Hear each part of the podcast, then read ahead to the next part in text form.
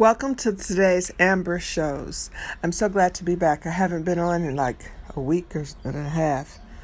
Um, I had vertigo. I don't know if you guys know what vertigo is. It's when you get like the spinning, it just comes on all of a sudden. Sometimes they say it's the crystals in your ears, they get imbalanced. Um, so I had it, I was spinning, you get nauseated. It's terrible. It's a horrible feeling. Just imagine drinking a whole bottle of Patron or something. And that's how you spin. But um, I'm back as far as not spinning. I'm having some little, they call them earthquakes, where after the vertigo, you still continue to be um, lightheaded.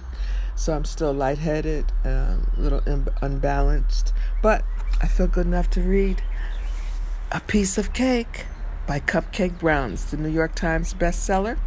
Brown's confessional memoir is one you can't easily put down. Her life is nothing short of a miracle for all of my listeners who have keep, are keeping up with it.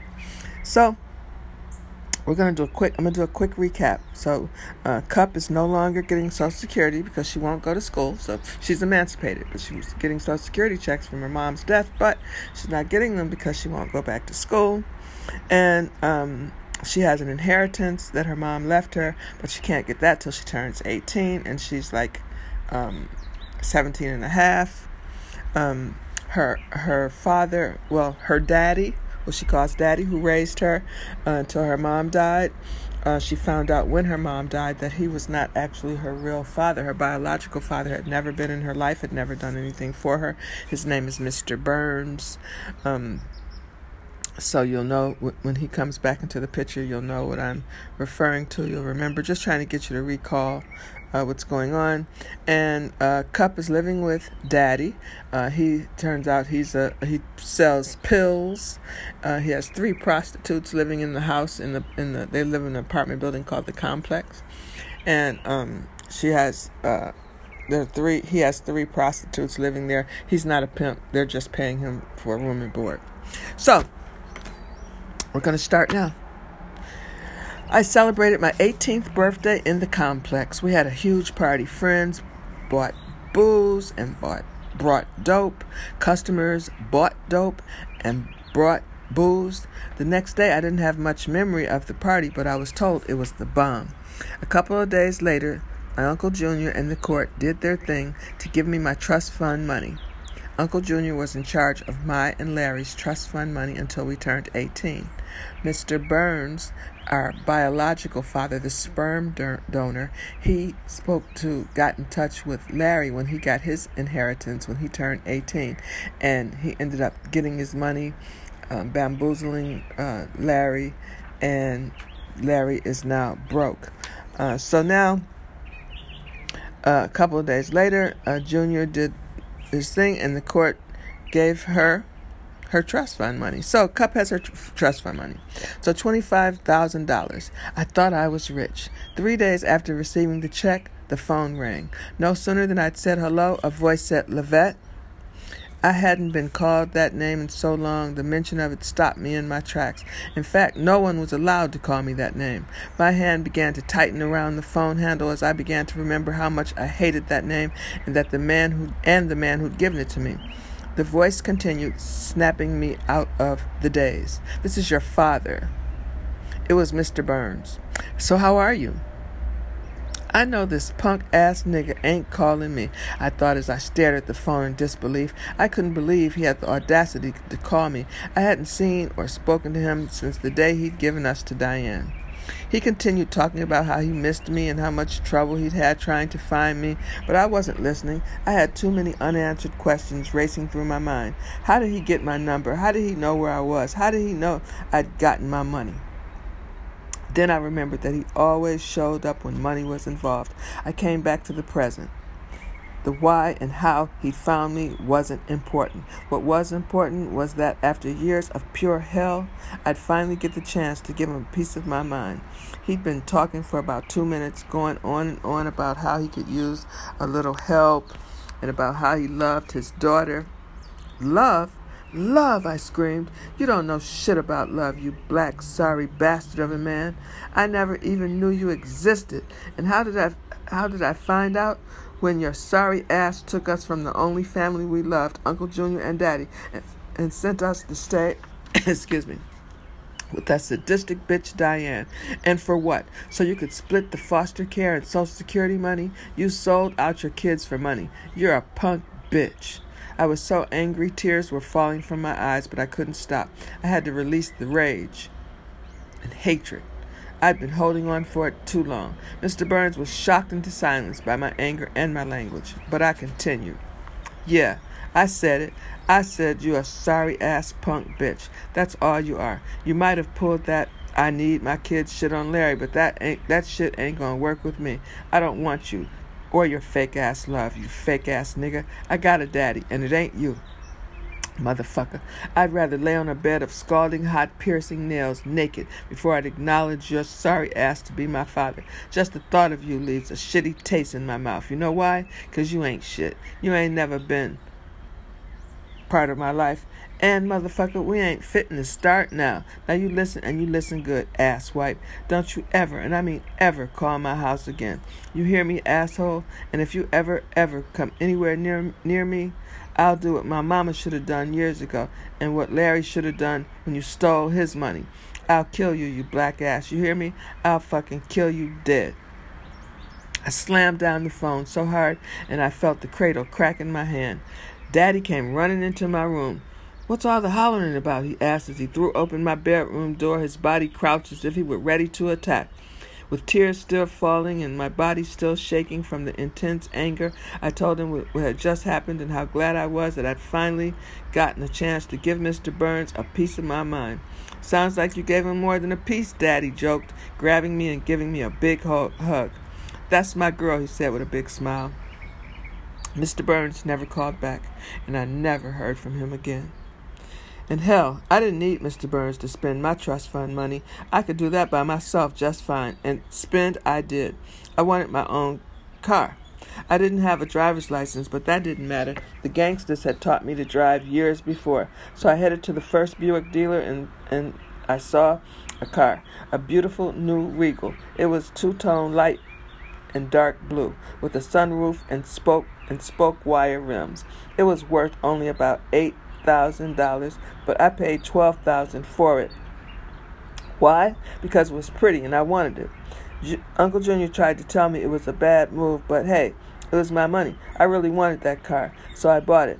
Then, to prove I could be responsible, I got car insurance. I also bought clothes, jewelry, and of course, dope. I put the rest in a savings account with the intent to touch it only when I needed to. The period in the complex was one of the happiest times in my life. All I did was hang out, get high, and sell dope, which I loved, especially since I had a variety of drugs to choose from. I'd be down in the dumps, depressed one moment and happy and ecstatic the next.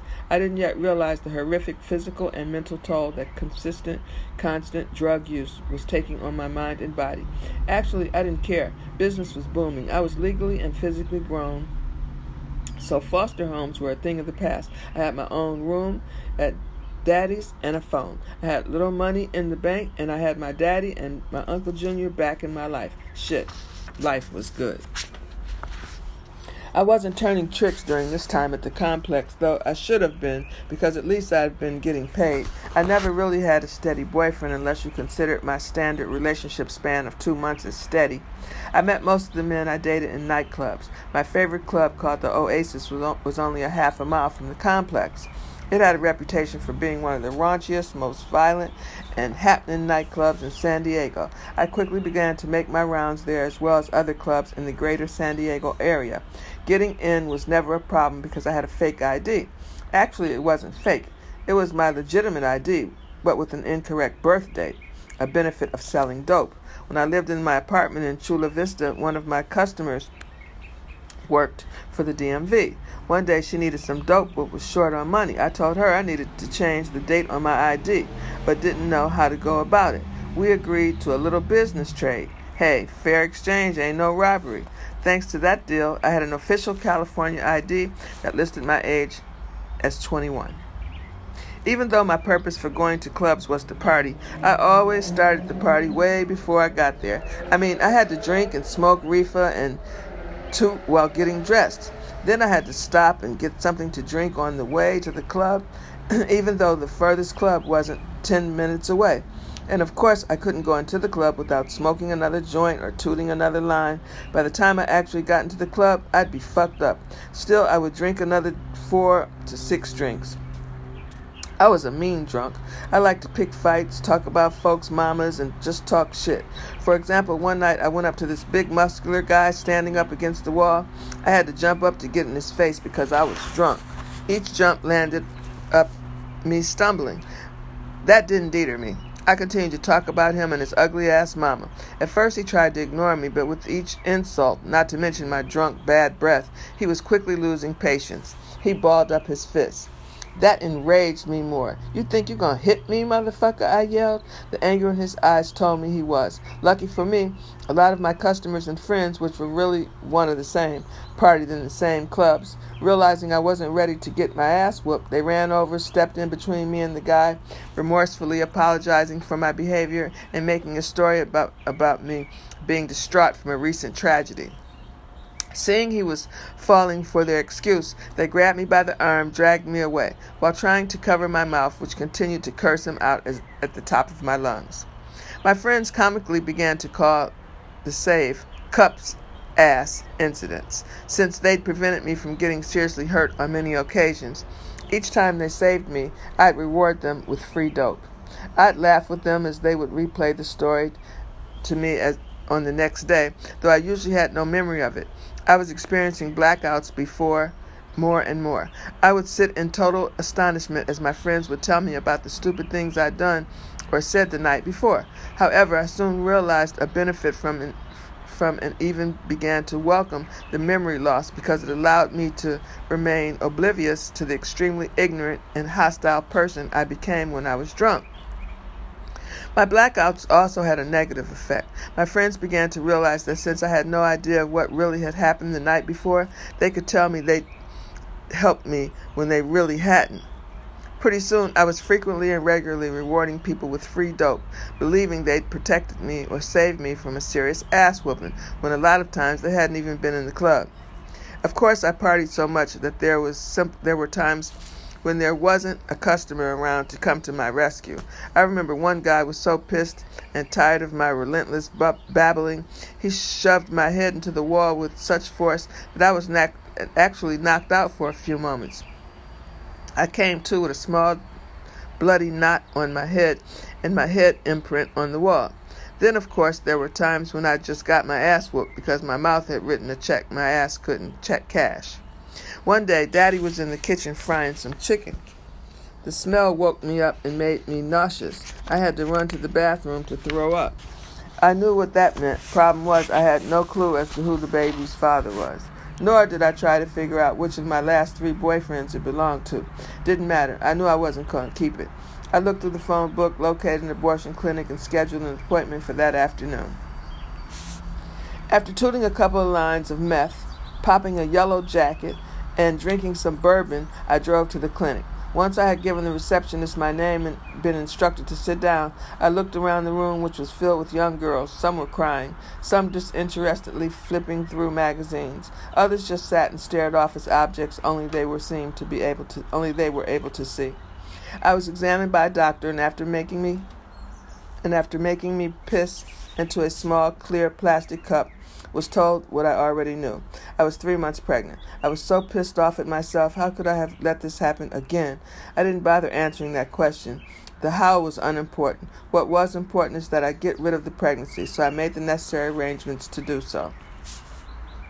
Three days later, I popped two ludes, three black beauties, smoked a joint, drank four beers, and then drove to the clinic and had the abortion. An hour and a half later, I was home tooting coke, popping pills, and drinking Seagram 7 and 7 Up. Soon I didn't have to think.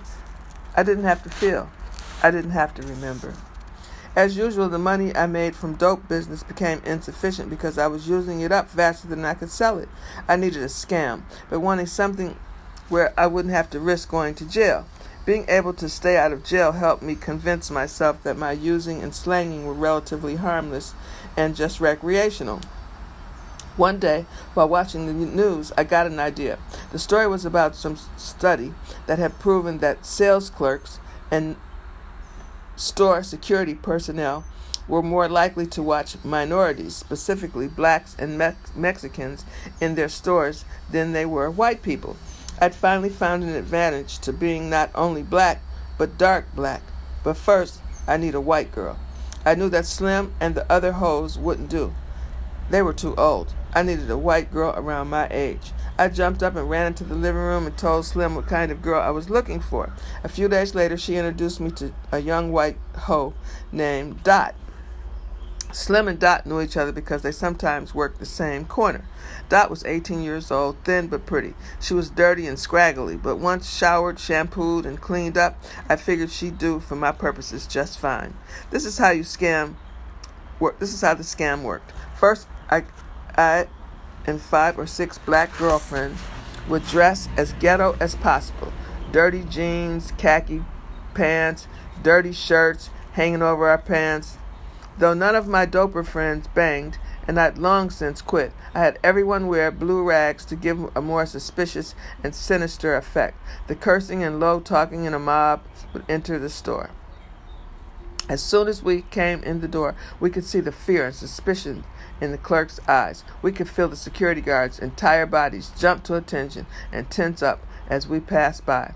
Once we were sure we had everyone's attention, we slowly began to walk around the store, lifting items to view and show them to each other, loudly the prices to each other, or hold up pieces of clothing to our bodies as if trying to size them up.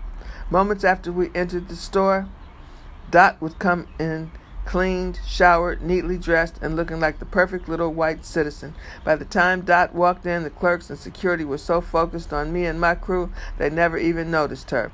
We continued to walk around, touch, and compare items we liked. The clerk and security guards were intensely watching us and following us around. They didn't bother trying to be inconspicuous about the fact that they had us under heavy surveillance, and they knew that we knew they were watching us. What they didn't know was that while they were watching us, so convinced that we were up to something, Dot was robbing them blind. She'd be stuffing clothes into her pants, her shirt under her hat, in her underwear, anywhere they would fit.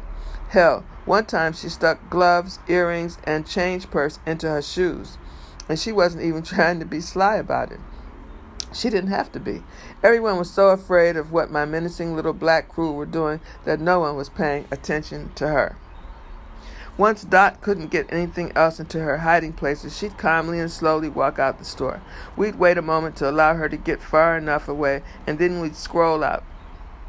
Just as loud and as ghetto and we as we had come in. The security and sales clerks were always thrilled to see us go patting themselves on the back and giving each other high fives for having failed another shoplifter scheme. We'd all met around the corner. Then together we didn't trust each other to do it separately. We'd sell the loot to the coke man, the pawn shop, neighbors, people on the corner, or whoever would buy it, and split the money.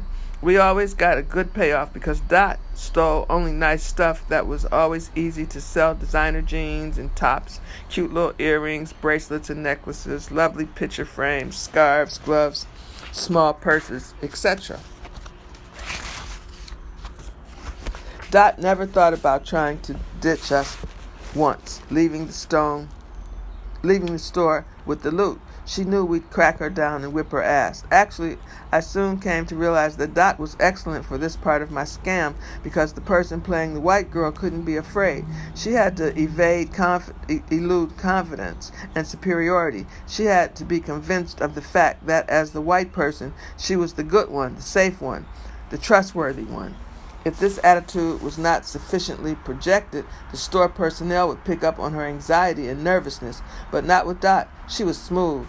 Although she was always around a bunch of black folks, she wasn't bothered by her white skin, which she used to use as her advantage, and in this case, ours. We never worked the same store within the same month, and uh, out of the 25 or 30 times we did it, we were never caught. Of course, we weren't doing anything but being ourselves. Nor was Dot ever caught when she worked with us. This scam would work every time. In fact, we would probably have continued it much longer than the few months we did, except Dot was greedy and cocky. She didn't believe us when we told her that the only reason she was able to get away with stealing like she did was because we were the diversion. Dot got greedy and cocky.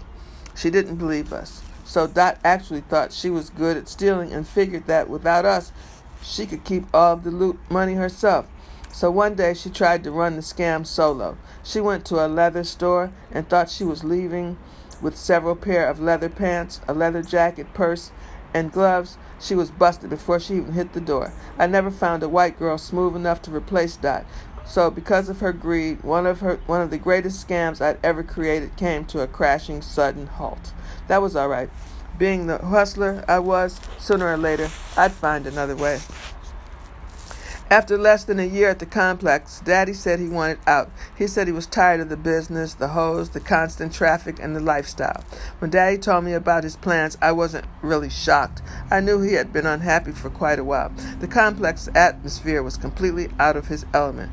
It was too hard, too constantly to be to be constantly drunk, have hoes around, drug users when you weren't a drunk, hoe, or a druggie. He said Lori had been caught and inviting him to give her the opportunity to try to make the relationship with him again, and he was finally decided that he would take her up on it. So Daddy would be moving up to a new house with Lori and Kelly. He quickly added that I was welcome to come. He pointed out the fact that I didn't make enough from my business to live on my own, which meant I couldn't afford to stay in the apartment by myself without quickly going through what was left of my trust fund money. He added that, more important, I needed a change of scenery. I didn't really have any other choice. Daddy was right. I couldn't afford to stay there by myself, especially since I'd long been doing more dope than I was selling. And maybe a change of scenery would help me get myself together. I told Daddy I'd go with him.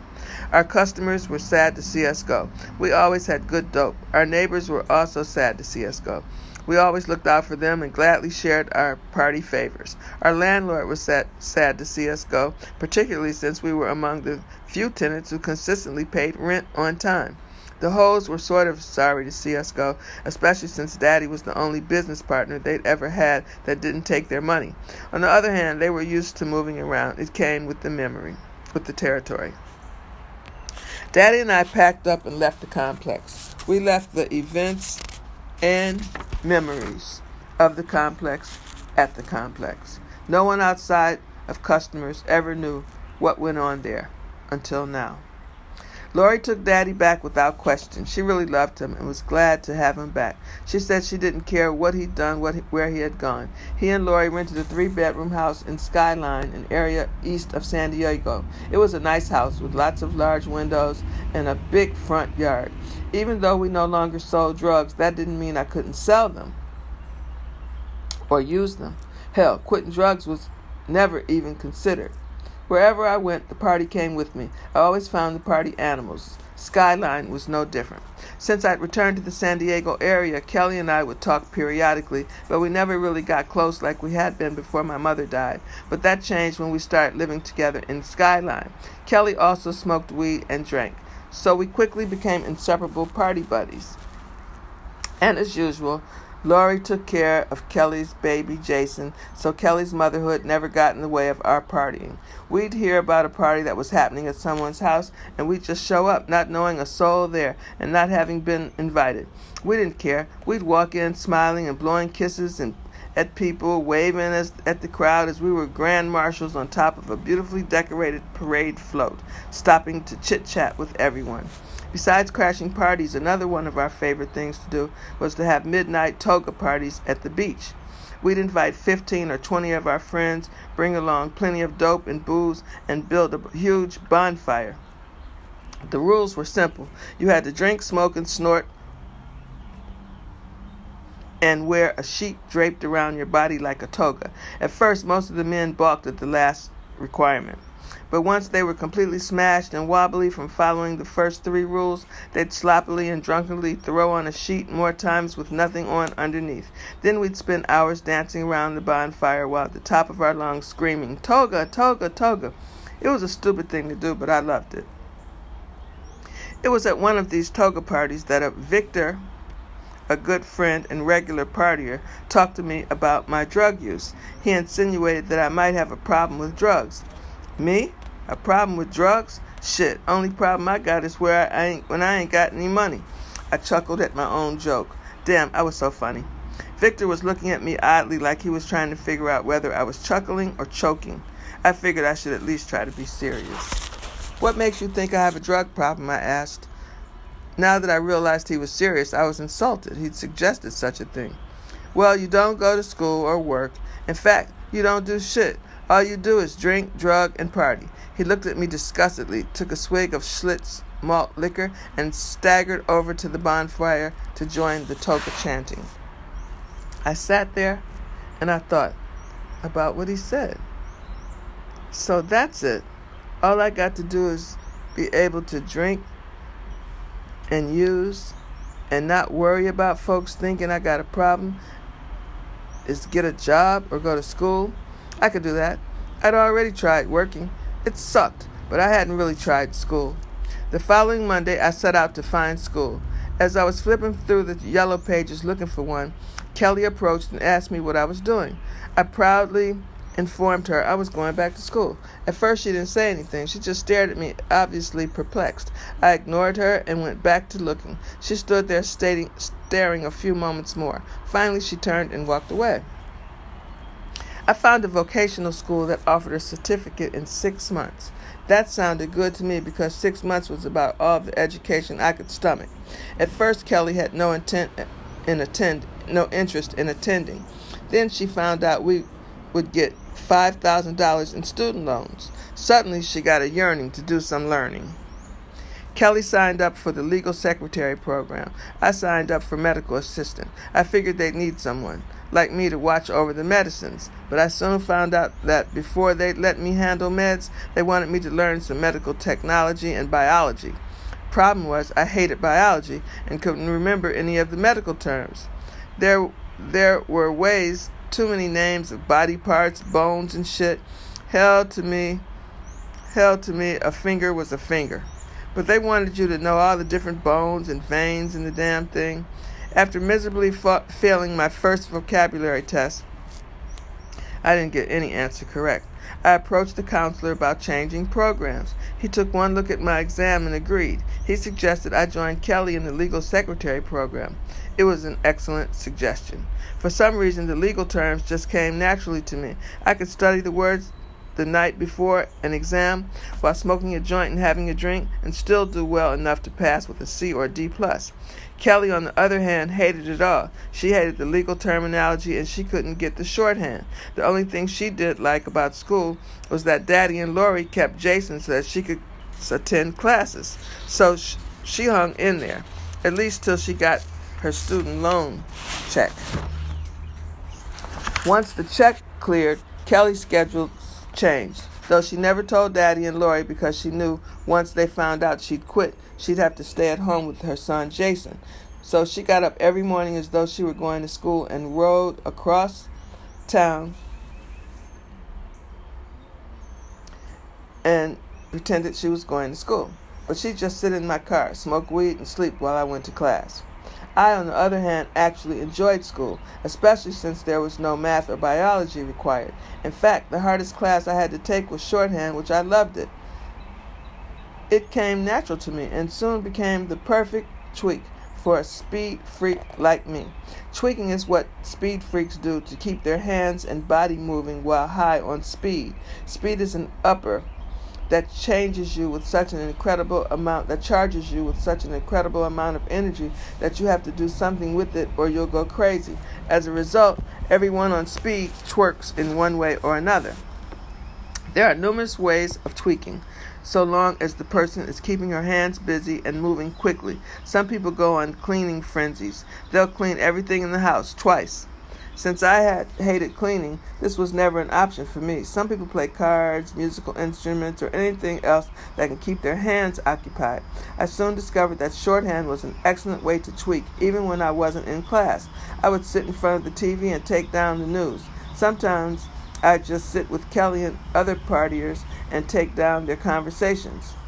They thought I was nuts, What none of us knew was that by practicing shorthand that often and that much, I was quick, quickly empowering my skills and speed. Within three months, I was taking shorthand in 70 words per minute. My regular snorting of meth and coke also provided plenty of energy to stay up for days at a time. And it really gave me an extra oomph I needed to study that night before an exam. I was soon impressed with the fact that I was able to go to school, take shorthand faster than anyone else in my class, maintain a D plus average, and still party. No drug problems here. Three months later, I started.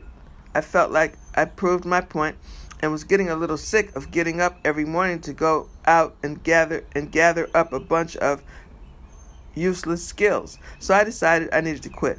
But without looking as though I was quitting. It was tricky problem, but it was I was up for it. The following week, I ditched class with Kelly. We were sitting in my car at the corner liquor store smoking a joint. I was bitching about my diploma when I noticed Sarah walked into the store. Sarah was a young black girl who I worked with in my school record department. She was a pretty girl who prided herself on the fact that she was able to work and maintain her get high. I understood this pride. A few minutes later, she walked out carrying a brown paper bag which held the easily recognizable shape of a 40 ounce. She looked up and saw us. She immediately skipped over to the car and bent down to peer through the op- my open window. Mmm, smells good in here, she hinted with a big smile. I wasn't troubled about Sarah knowing that I got high. I knew she was cool because I we'd partied together before. Girl, get in, I said, giving her a big grin while opening the door and lean, leaning my seat forward so she could crawl into the back. Kelly handed her the joint. She handed Kelly the 40 she just bought. Kelly opened it, took a long swig. Sarah took a long hit off the joint. Is somebody going to give me something? I snapped. Hell, in my own car, and I wasn't smoking or drinking anything. They laughed as they simultaneously shoved the bottle and joint at me. After taking a swig and a hit, I continued my bitching about how sick and tired I was of the whole school thing. Sarah listened for a moment, then she leaned forward. How sick of it are you? Very sick, I snapped. Haven't she been listening at a fucking word I've been saying? Well, if it's words if it's worth your money, I can make it worth your while, she stated quietly. She had my attention now. She said that for $100 cash, she could update my records to reflect I'd completed all of the required courses, making me eligible for my certificate and graduation. No, should I ask? Unsure if she was joking or not. No shit, she replied. Later that night, as I lay in bed smoking a joint and drinking gin and orange juice, I thought about Sarah's offer. Should I take the easy way out? For once in my life, or should I try to actually learn something, earn something, finish something? Two weeks later, I graduated. To me, that meant I'd finished something. Didn't matter that I'd paid a $100 for it. Fair exchange ain't no robbery, right?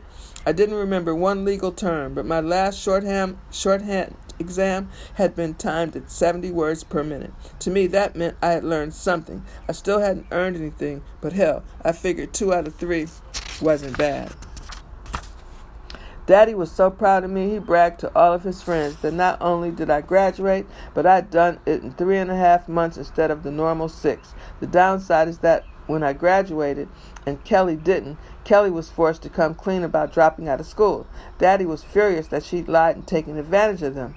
He swore he and Lori would never watch Jason again. I didn't show up for the graduation ceremony. I never even went and got my certificate. I didn't do it for the certificate. I did it to prove to myself and others and I, that I didn't have a problem with drugs because drug addicts don't go to school, right? My 19th birthday was coming up and I wanted to have a party. I was a college graduate and I'd proven I didn't have a drug problem. Who wouldn't want to celebrate? I made a list of things to do. First, I needed a party place. The house next door was being rented by two single black guys, Gregory and Brent. We'd become friends because they had a nice huge den that we often partied in. I approached Greg about using his house to throw myself a party. I told him I'd provide the booze, the dope, and the G- DJ. Always down for a party, he agreed. Now that I had a party place, I needed party people. The problem was I really didn't have any friends, not real ones. And although I had people who were always willing to drink and drug with me, there were only a few. I wanted a huge party. I wanted to surround myself with lots of people. I wanted a throng to come celebrate me. I decided to make flyers publicizing my party. I printed 300 flyers announcing the date, time, and location, and in extra large letters, I put that there'd be plenty of free booze. I placed the flyers everywhere, stuck them under the windshield wipers of cars and grocery store parking lots, nailed them on trees, and taped them on the front counters of liquor stores. I continued with my checklist. I'd taken care of the party place and party people. Next, I needed party favors, booze, and lots of it. I knew just where to go. Kelly a couple of her friends and I took a trip across the border to Tijuana, Mexico, where booze was very cheap. In fact, the only time I went to, T- to TJ was to buy booze because there I got a fifth of booze for what a half pint would cost in San Diego. Legally, you were only allowed to bring two bottles of booze per person back across the Tijuana border. But being the hustler I was, I had a plan. When, she, when, the, when the Border Patrol appro- approached the car and asked if we were bringing anything back into America, I made sure each of the other five people in the car held up two bottles. Seeing that we had 12 bottles in the car, he seemed satisfied that that would be enough booze for anyone to bring back. He waved us through with no idea that we had another 20 bottles hidden in the trunk rum, vodka, gin, brandy, scotch, tequila, bourbon, whiskey, and cognac. I didn't stop buying liquor until I ran out of money. I now had all the necessities for a great party. I just hoped someone would show up for it. In street life, you knew the reliability of your friends was definitely proportionately on your supply of alcohol or drugs. Hopefully, the parties of the of the city, the partiers of the city, wouldn't let me down. The big night finally arrived. I wanted to wear my favorite color, so I bought a sexy little purple dress to wear, paired with my significant 5 inch heels. I was just too cute for the occasion. As usual, I started drinking way before the party officially started. I had a rum and coke, was getting dressed. Then I had a vodka and orange juice as I helped Greg and Brent set up chairs. I enjoyed a gin and tonic with the DJ as he set up his equipment. I had another rum and coke as I sat around nervously waiting for people to arrive. The flyer said the party started at 9 o'clock, but I knew people wouldn't start coming until 9.30 or 10. Finally, they started filtering in. It didn't bother me that I had to go around and inform people that I was the reason for the party. I wasn't insulted that I had to constantly announce to people that it, I was the birthday girl. Nor did their blase, uninterested responses bother me. Some mumbled a half assed happy birthday, others casually carelessly looked at me and said, That's nice. Where's the bar? But I didn't care. Whether they knew it or not, they were there for me. I partied hard for the first two and a half hours, then I passed out. I tried to hang, but I couldn't. By 11:30, an hour and a half after the party really got started, I had three rum and cokes, three gins and tonics, four vodkas and orange juice, three whiskey shots, two brandies, and I think two cognacs. I was in a blackout after the second whiskey shot. All I knew was that one minute I was dancing on the coffee table with myself, with Greg, Brent, and, and some others trying to coax me down, and the next I was lying on Greg's bathroom floor, vomiting up what I had sure was my intestines.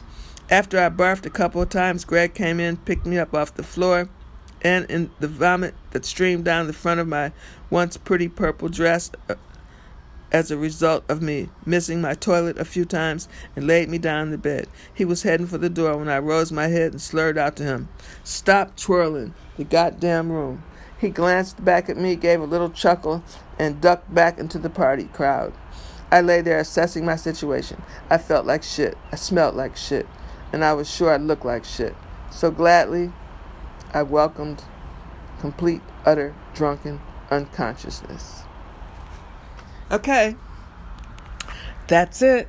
You see what happened to Cup now. Oh my goodness, she just can't seem to get herself together.